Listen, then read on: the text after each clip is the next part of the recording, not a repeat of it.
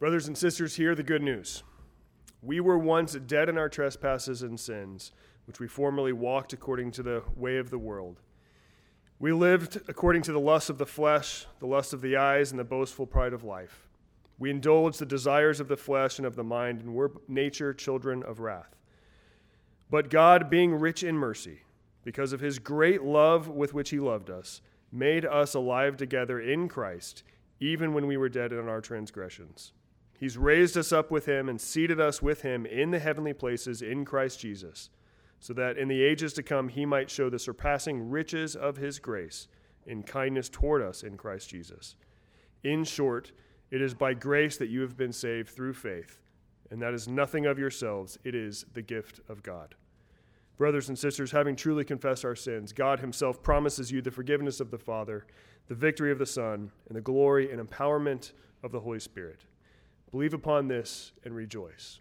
Let all God's people say, Amen. Amen. The reading of God's word this morning begins in Galatians chapter 1, verses 1 through 17.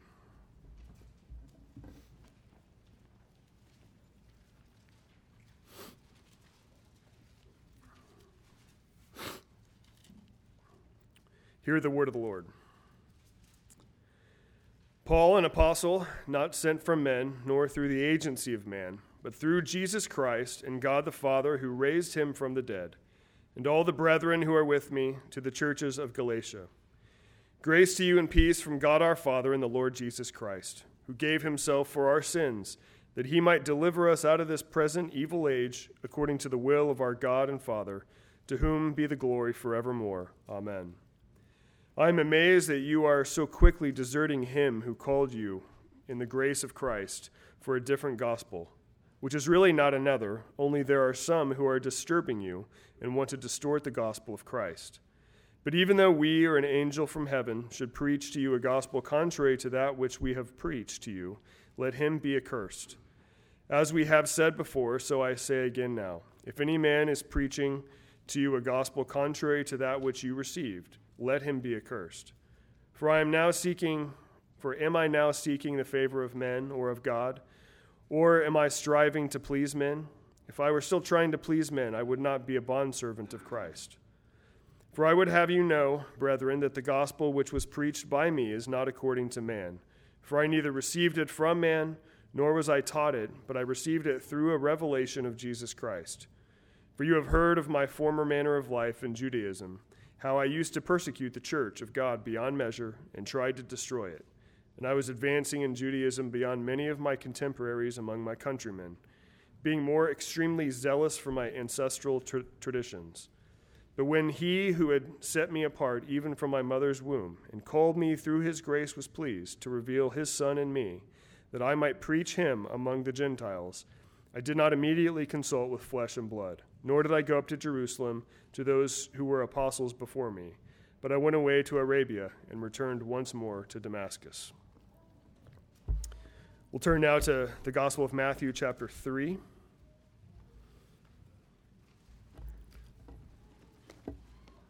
Beginning in verse 1, we'll read verses 1 through 12.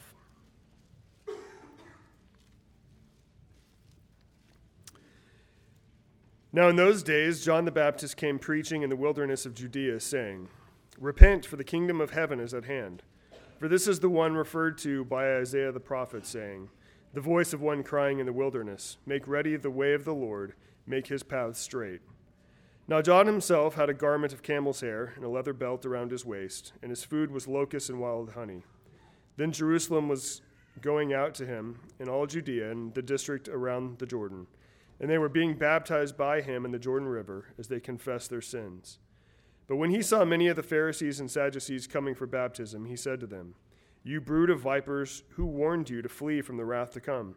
Therefore bring forth fruit in keeping with repentance. And do you not suppose that you can say to yourself, We have Abraham for our father? For I say to you that God is able from these stones to raise up children to Abraham. And the axe is already laid at the root of the trees. Every tree, therefore, that does not bear good fruit is cut down and thrown into the fire. As for me, I, baptize, I, I baptize you with water for repentance, but he who is coming after me is mightier than I, and I am not fit to remove his sandals. He will baptize you with the Holy Spirit and fire. And his winnowing fork is in his hand, and he will thoroughly clear his threshing floor, and he will gather his wheat into the barn. But he will burn up the chaff with unquenchable fire. If you would now please turn to the back of your bulletin, we'll read together as a congregation Psalm 19, verses 1 through 11.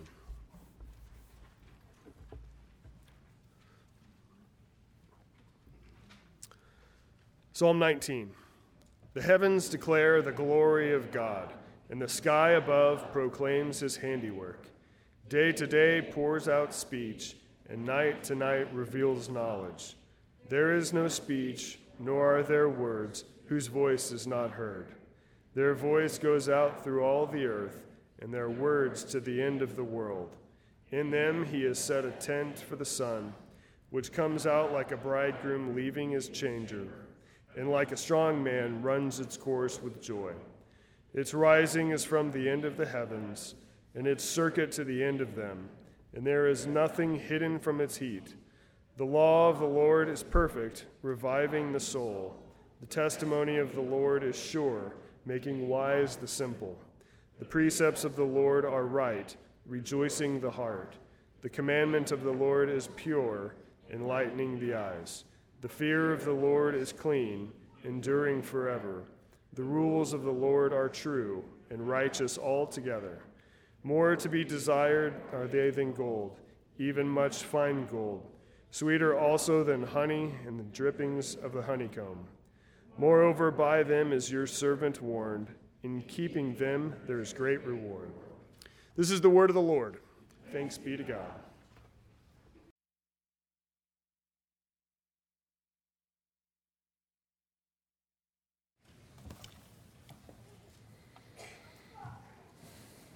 We believe in one God, the Father Almighty, maker of heaven and earth, of all things visible and invisible, and in one Lord Jesus Christ, the only Son of God, begotten from the Father before all ages, God from God, light from light, true God from true God, begotten not made, of the same essence as the Father.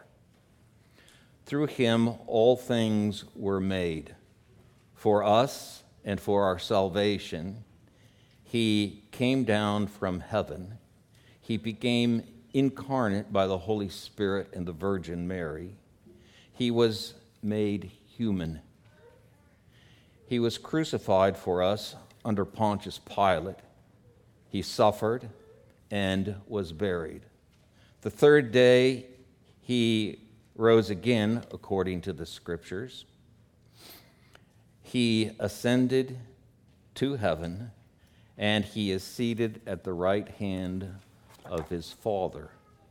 He will come again with glory to judge the living and the dead. His kingdom will never end and we believe in the Holy Spirit, the Lord, the giver of life. He proceeds from the Father and the Son, and with the Father and the Son is worshiped and glorified. He spoke through the prophets. We believe in one holy, Catholic, and apostolic church. We affirm uh, we affirm one baptism for the forgiveness of sins. We uh, look forward to the resurrection of the dead and to life in the world to come. Amen. Father, now we come to hear your word, and we pray that your spirit would speak to us and. Uh, enlighten us, help us to understand your word, and may He apply it in our lives. We all know we need different things from one another, and you know all of that. And so now in your word, we entrust ourselves to you. For Christ's sake, amen. Well, so Galatians. Uh, I said to somebody, maybe it's the swan song. And then I'll be done. Anyway, I uh, taught Galatians several years back to the ladies group. Sorry, ladies. And uh, I revisited it because I uh, am reading a book almost finished called Eschatology and History Jesus and the Promise of Natural Theology. It is a superb book. It has a little bit to do with Galatians, but not a lot. It comes from, uh, I'm reading the book. I heard the lectures some years back called the Gifford Lectures in uh, St. Andrews in Scotland, and uh, they were absolutely fabulous. And in all of that, it caused me to think about Galatians, and Galatians is not Revelation. Galatians is the New Testament book that troubles me the most, meaning, I don't think it's that easy to understand. Galatians, of course, is famous because of Martin Luther and Martin Luther's work in the Reformation to bring to prominence justification by faith alone in Christ alone. And uh, if you read his commentary, it's famous. I don't agree with it. Galatians is not about justification by faith alone. Galatians is about sanctification. Galatians is about living a holy life. It comes in three parts. The first part is uh, autobiographical, as Paul defends himself vigorously because people are saying that he is not a true apostle. He received his apostleship from man. The second section is chapters 3 and 4, which is the highly doctrinal section and it has verses in it that are very famous to us, both in terms of chapter 4, where we receive the Spirit by whom we cry, Abba, Father, and in chapter 3, about Christ bearing the curse, and uh, a, a, whole working through of uh, faith in chapter 3. Chapter 3 moves us towards sanctification. And in chapter 3, we have our greatest misunderstanding in Galatians. Galatians has a lot to do with one family. If you understand Galatians correctly, you will set aside the notion that God has two peoples, Israel and the church. It's quite clear in Galatians. There's only one people of God. Chapter 5 and chapter 6, especially chapter 5, of course, is famous because of what Paul has to say about walking in the Spirit. And uh, it is something, of course, that is a call to all of us in the Christian life. If you would take your Bibles and turn to Galatians. We're just going to do a couple of skip around jobs this morning and then uh, pick up the argument in uh, earnest next Sunday. Chapter, chapter 1 of Galatians, Paul says, Paul, an apostle, not sent from men, nor through the agency of man, but through Jesus Christ and God the Father, who raised him from the dead. And all the brethren who are with me to the churches of Galatia, grace to you and peace from God our Father and the Lord Jesus Christ, who gave himself for our sins, that he might deliver us out of this present evil age according to the will of God, according to the will of our God, to whom be the glory forevermore. Amen. Well, you can see Paul starts the book differently. He talks about his apostleship, but right away there's this parentheses, and we know what one of the issues is. People are saying, oh, he, he's sent by men, he came through men, and that's why his gospel is wrong. And so Paul is going to defend himself. The word in Greek for defending yourself is the word apology. Of course, it doesn't mean, you know, I apologize for upsetting you, anything like that. It means a defense, and it is a vigorous defense, and Paul uses it in other epistles. Sometimes people say to me, Well, wait, Craig, I know they said wrong to you or wrong about you, but it's, you shouldn't defend yourself. That's not Paul's attitude. Of course, what's at stake is very crucial it's the gospel, because they're challenging Paul to challenge the gospel. And so Paul says, uh, you're, you're wrong. I wasn't sent by men. I didn't come by the agency of men, but by Jesus Christ and God the Father.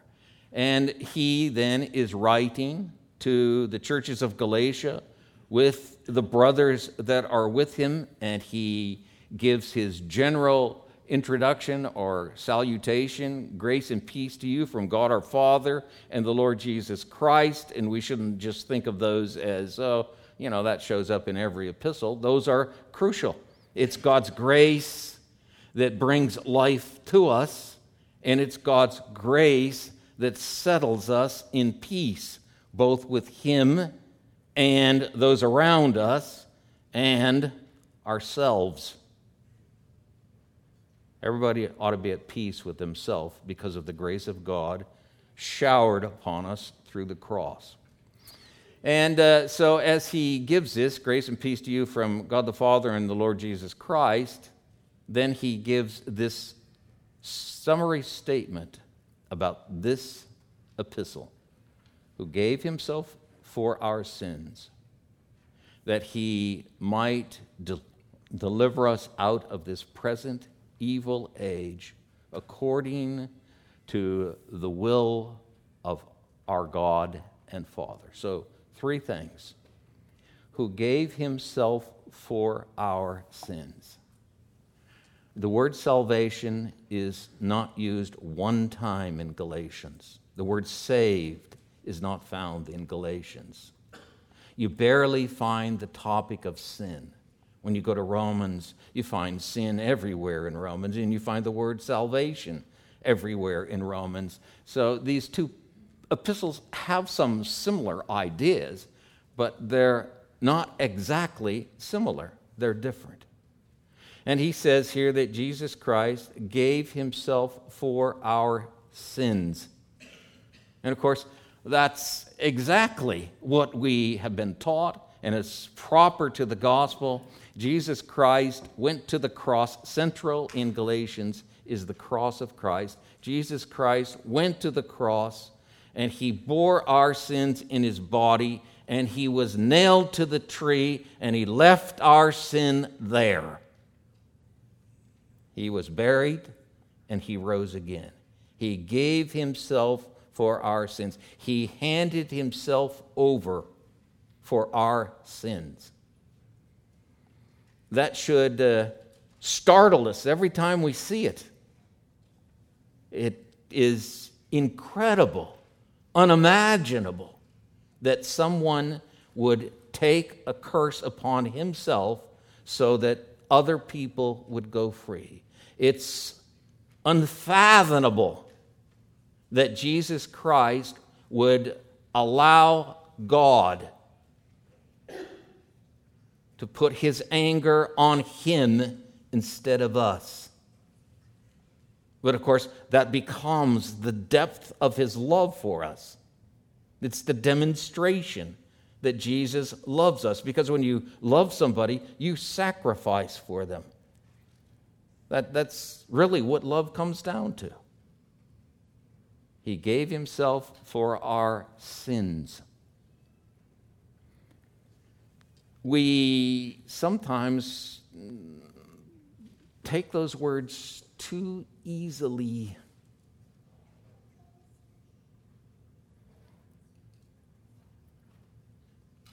What's going to be argued against, not in our terminology, but I'm going to use our terminology in Galatians, is easy believism. When you get to chapter 5, it's those who have the fruits of the Spirit who are going to inherit the kingdom. Those who walk in evil deeds are not going to get to inherit the kingdom of God, no matter how many times they say, I believe in Jesus and his cross. He gave himself for our sins. And then, secondly, that he might deliver us out of this present evil age. Now, the word age is eon in Greek. And uh, that's what the word is here. And it's a word that's used throughout Matthew. It's used, you know, all over. When you see forever and ever, it's, it's the word. Age after age, that's the word. It's the same word. And then this, this is uh, spoken of, for example, at the end of Matthew chapter 28. I'll be with you till the end of the age. So, Paul is thinking about age now and an evil age. What is that evil age? Well, of course, uh, it's not defined here, but one can make an attempt to define it and come to grips with it. Turn, if you will, to chapter 6 of Galatians.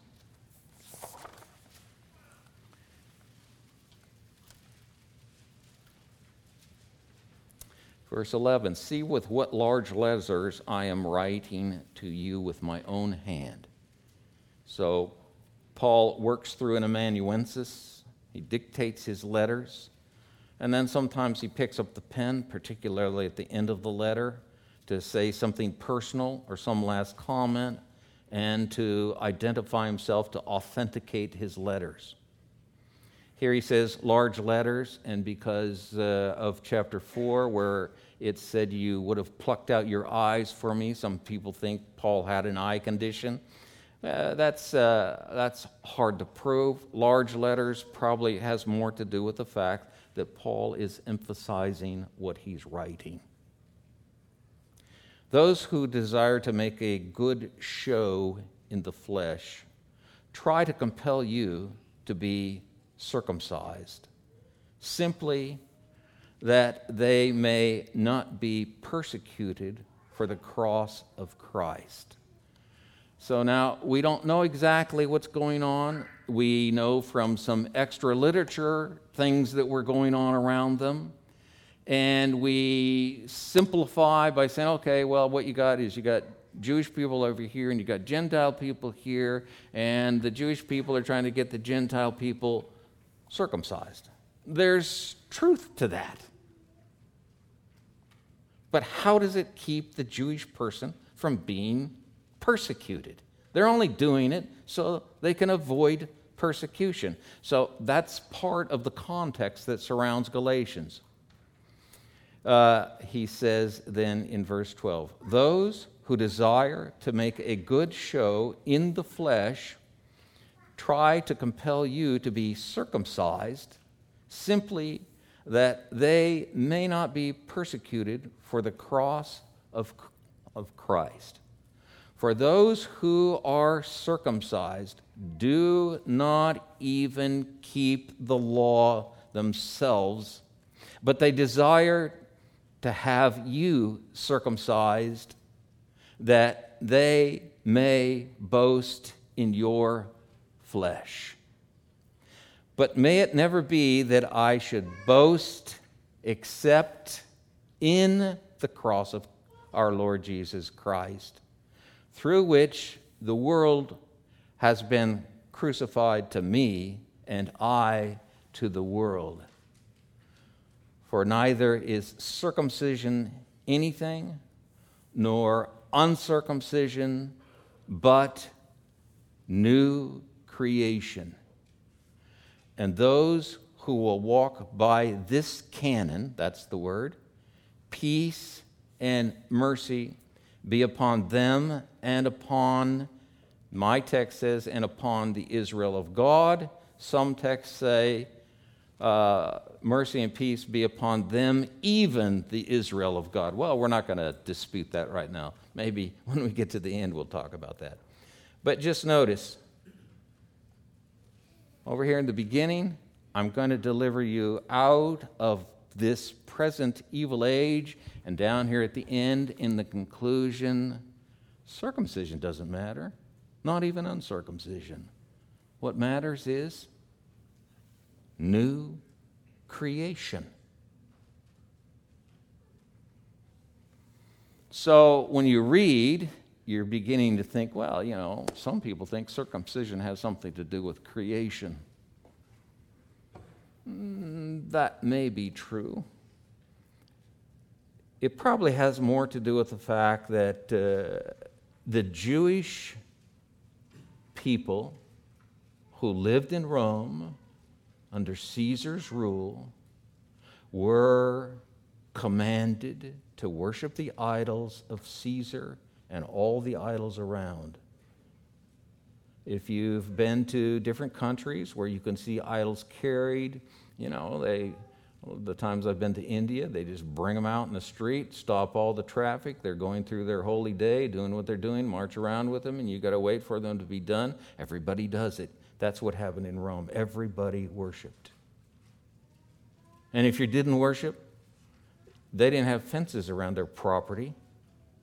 They didn't live on acres or even large lots. They're all shoved up again. They know what everybody's doing. There's no privacy. But the Jewish people gained an exemption to worship their God only and to pray for Caesar. This is where this mixes in then. So some Gentiles become Christians. And these Gentile Christians want to associate with Jewish Christians. And Jewish Christians are noted as Jews because they're circumcised Jews. And these Gentiles aren't circumcised and they're Christians. And if they move in on their territory, this may upset all the difficulty the Jews have with Rome. So they want people to get circumcised. Paul strictly forbids it in chapter 5.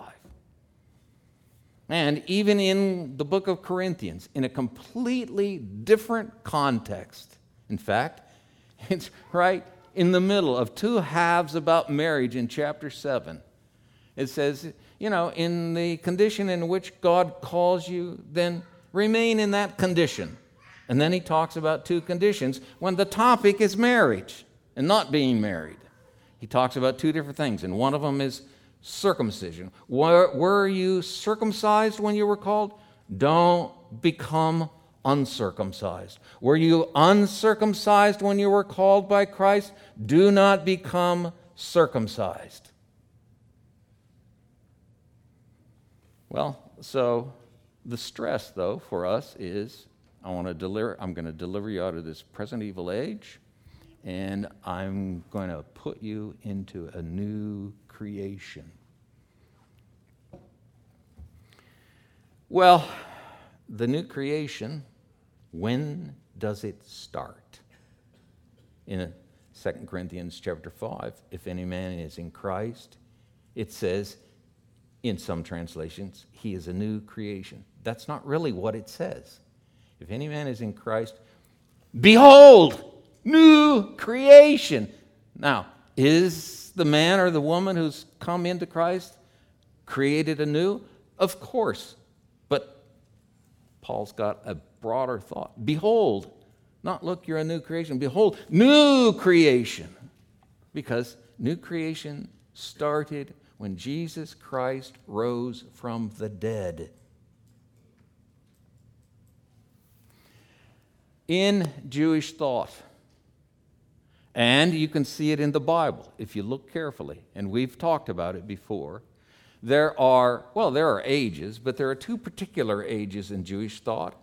And the first age is what we just might call the Jewish Mosaic, Mo, Mosian, Moses age.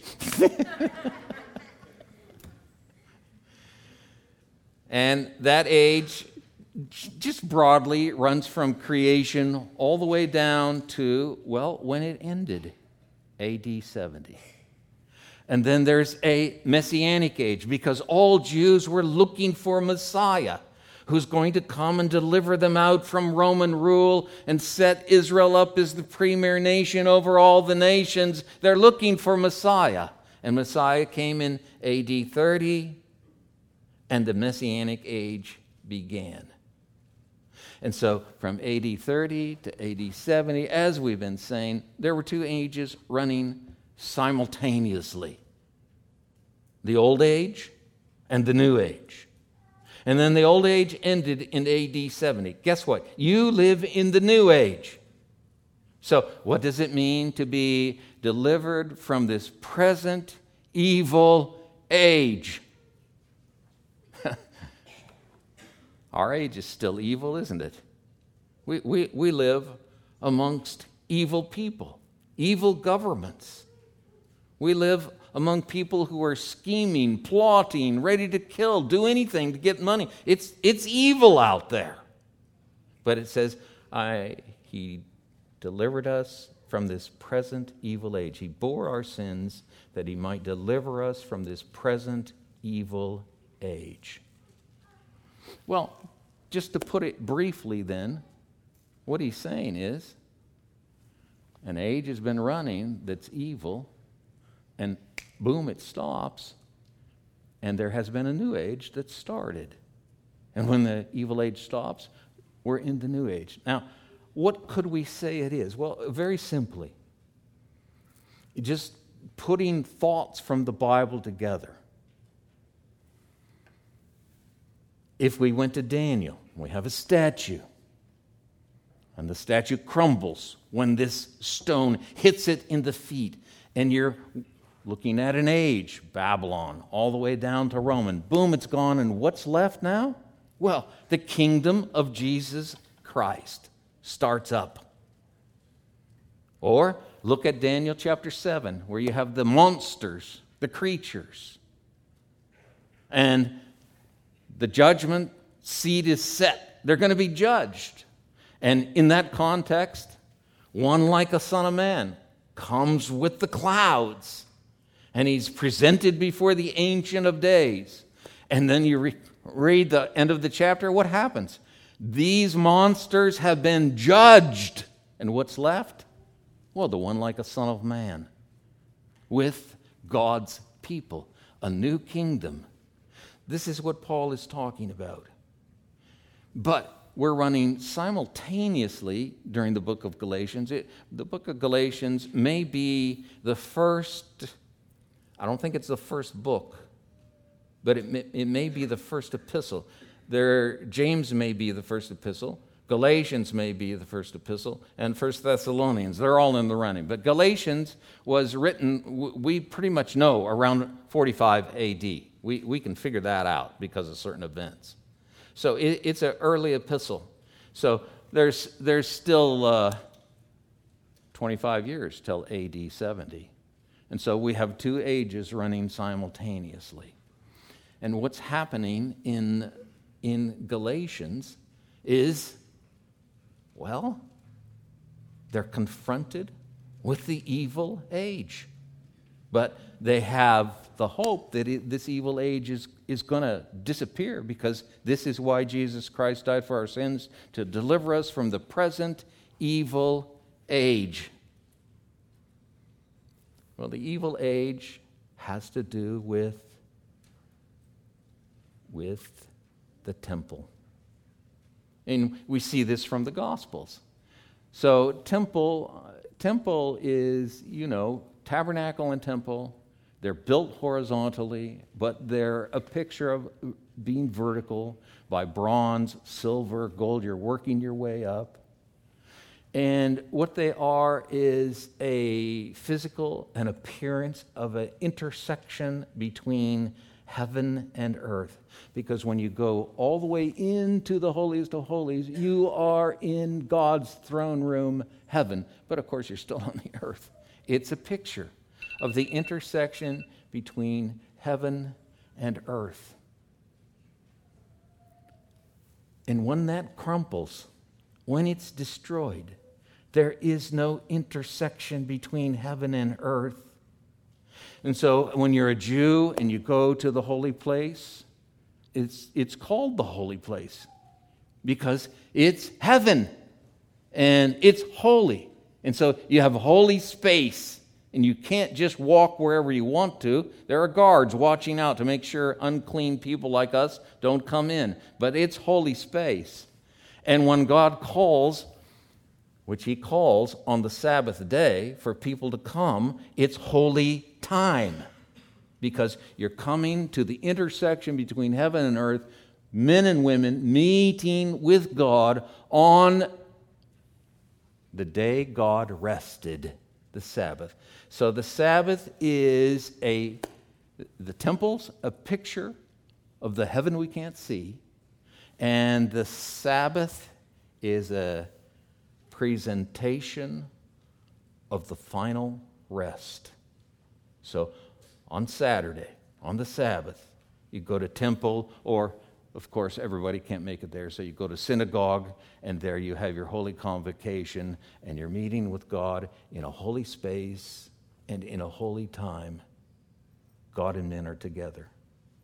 And that's why the Sabbath is so important. It's a picture of, of the rest that lies ahead.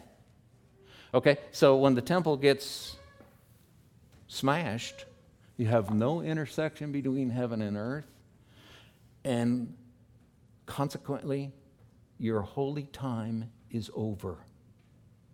You can't meet with God anymore on the Sabbath. That intersection's gone. Except in the new creation. In the new creation, a new temple comes, and it's a people temple. And the people temple meets once a week. And it is a intersection between heaven and earth. We meet with God and it's a holy time.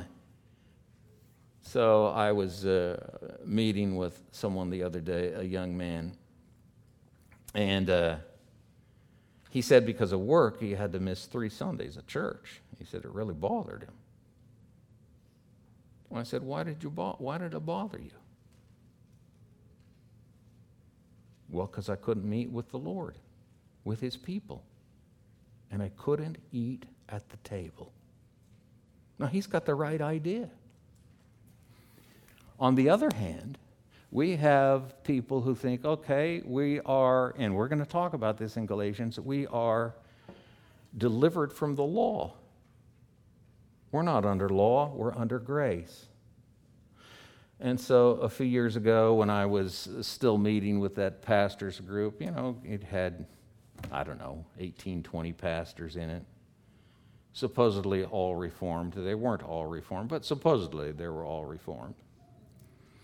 And we, uh, we would present papers.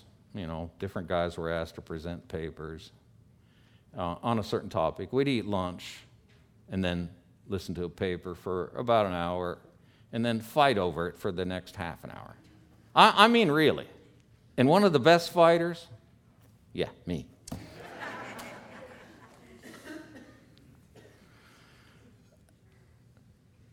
anyway, uh, we had a we had a, a talk about the Sabbath. I was not the one presenting it. And we were comparing it to the first day of the week. Are they the same? And so forth. And uh, the general conclusion was no, we're not under law like that. They're not the same. So I said, I said to the presenter, I said, So is it okay to go to Six Flags during church on Sunday?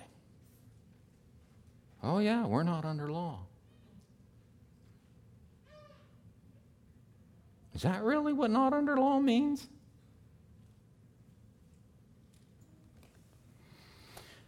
So, we're delivered out of the present evil age, which has a temple in their day with,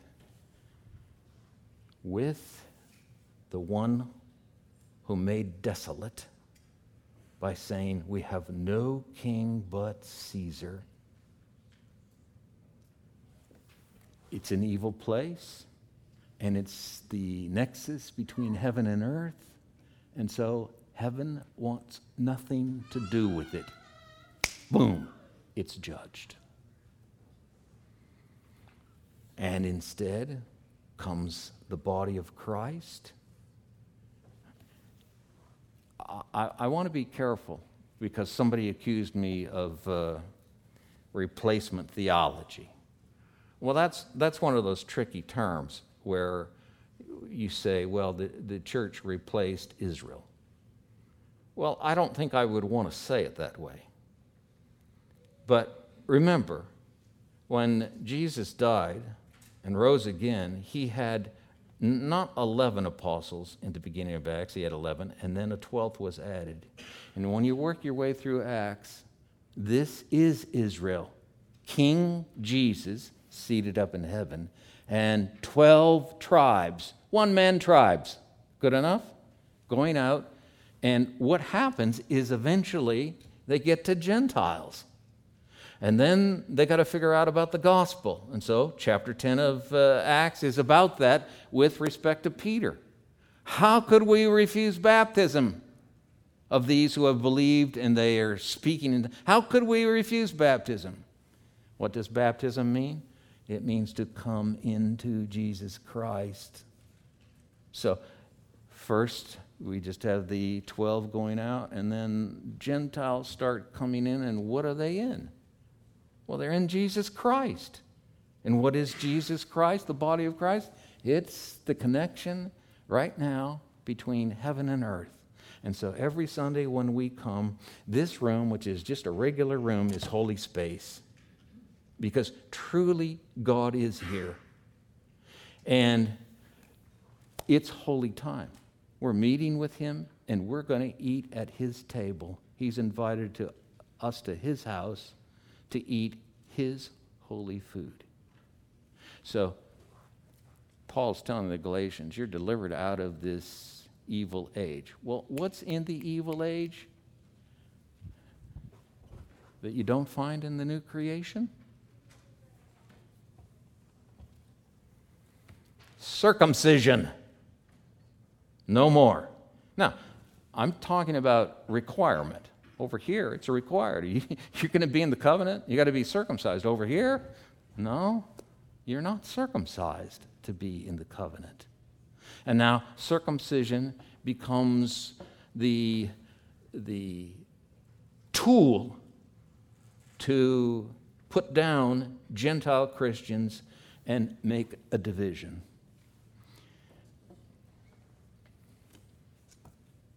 I'm thinking my time must be gone.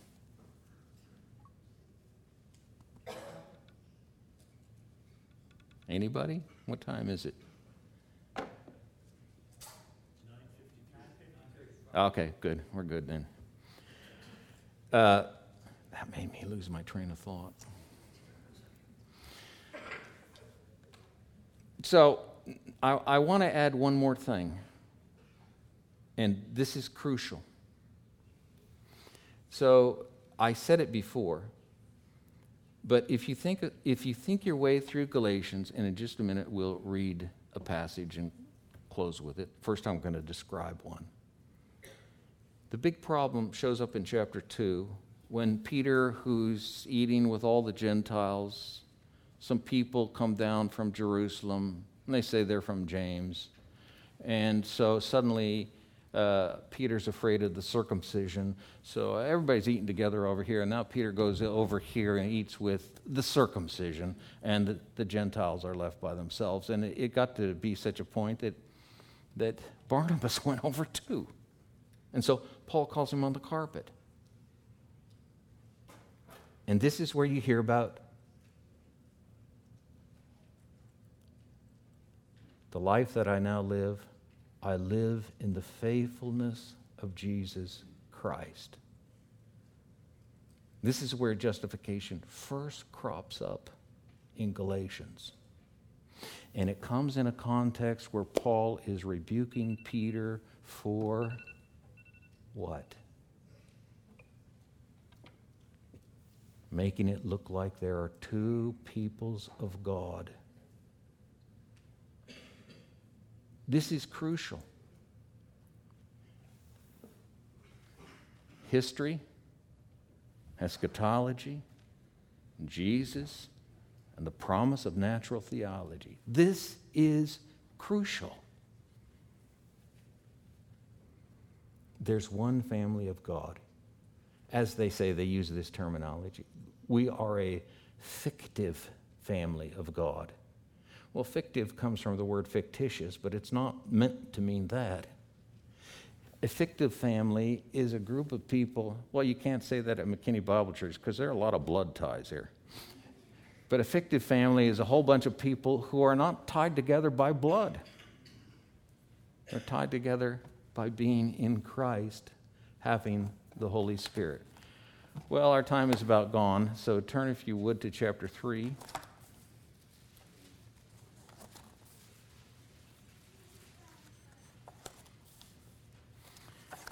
And chapter 3 is a finely woven argument that we will make our way through. But notice in verse 24, Paul says, So then, the law, uh, the law was our tutor until Christ came, in order that we might be justified by faith.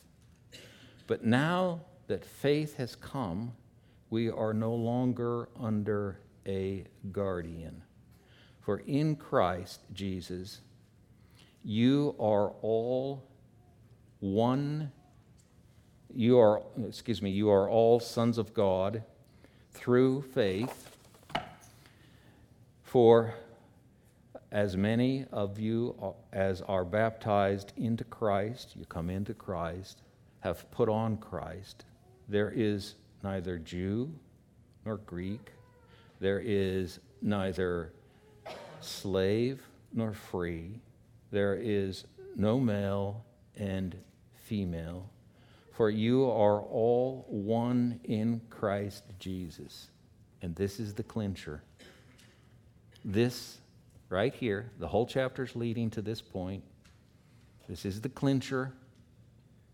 This destroys certain eschatologies if you know how to read.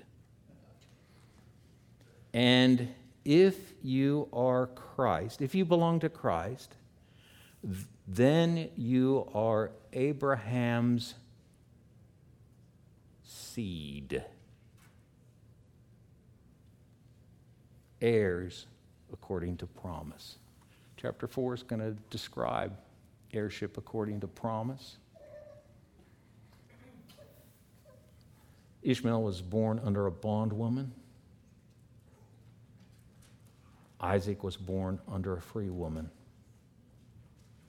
But Isaac was a son of promise. Abraham and Sarah could not have children. He was a son of promise.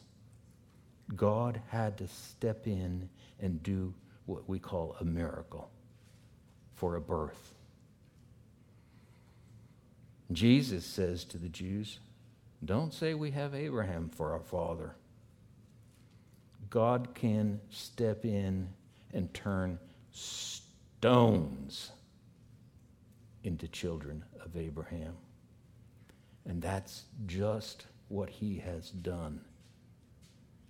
He's taken hard hearted Gentiles and he's given them a new heart and a new spirit, and they've come to faith in Christ. And now, what are they? Well, the terminology is not going to last, but they are Jewish. They're Abraham's seed, heirs according to promise.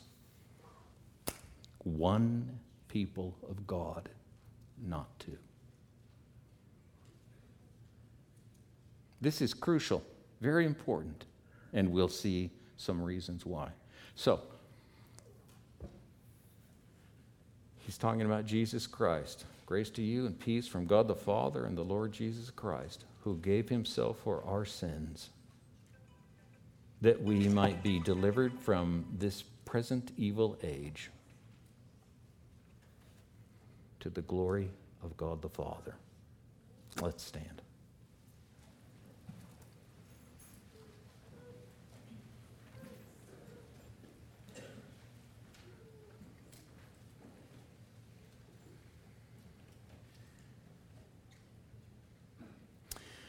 Father, we want to thank you for the Lord Jesus Christ.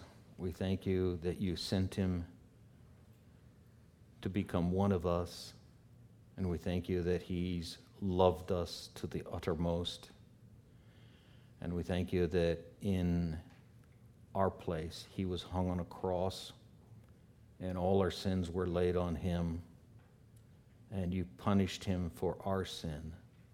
And he was buried and he rose again the third day according to the scripture. And now he's seated at your right hand, and he is head of McKinney Bible Church. And we thank you that you did this so that we would not be in the present evil age of the days when Paul was writing, but that we would be in the new creation and we thank you that it has begun in Jesus and it is spreading all over this globe as men and women and young people come to faith in Christ. We thank you that your church is getting larger and larger. And we thank you that one day it will cover the earth like the water covers the sea. We thank you that the end of Revelation says, Behold, I'm making all things new. And we thank you that we live in the days that you are making all things new.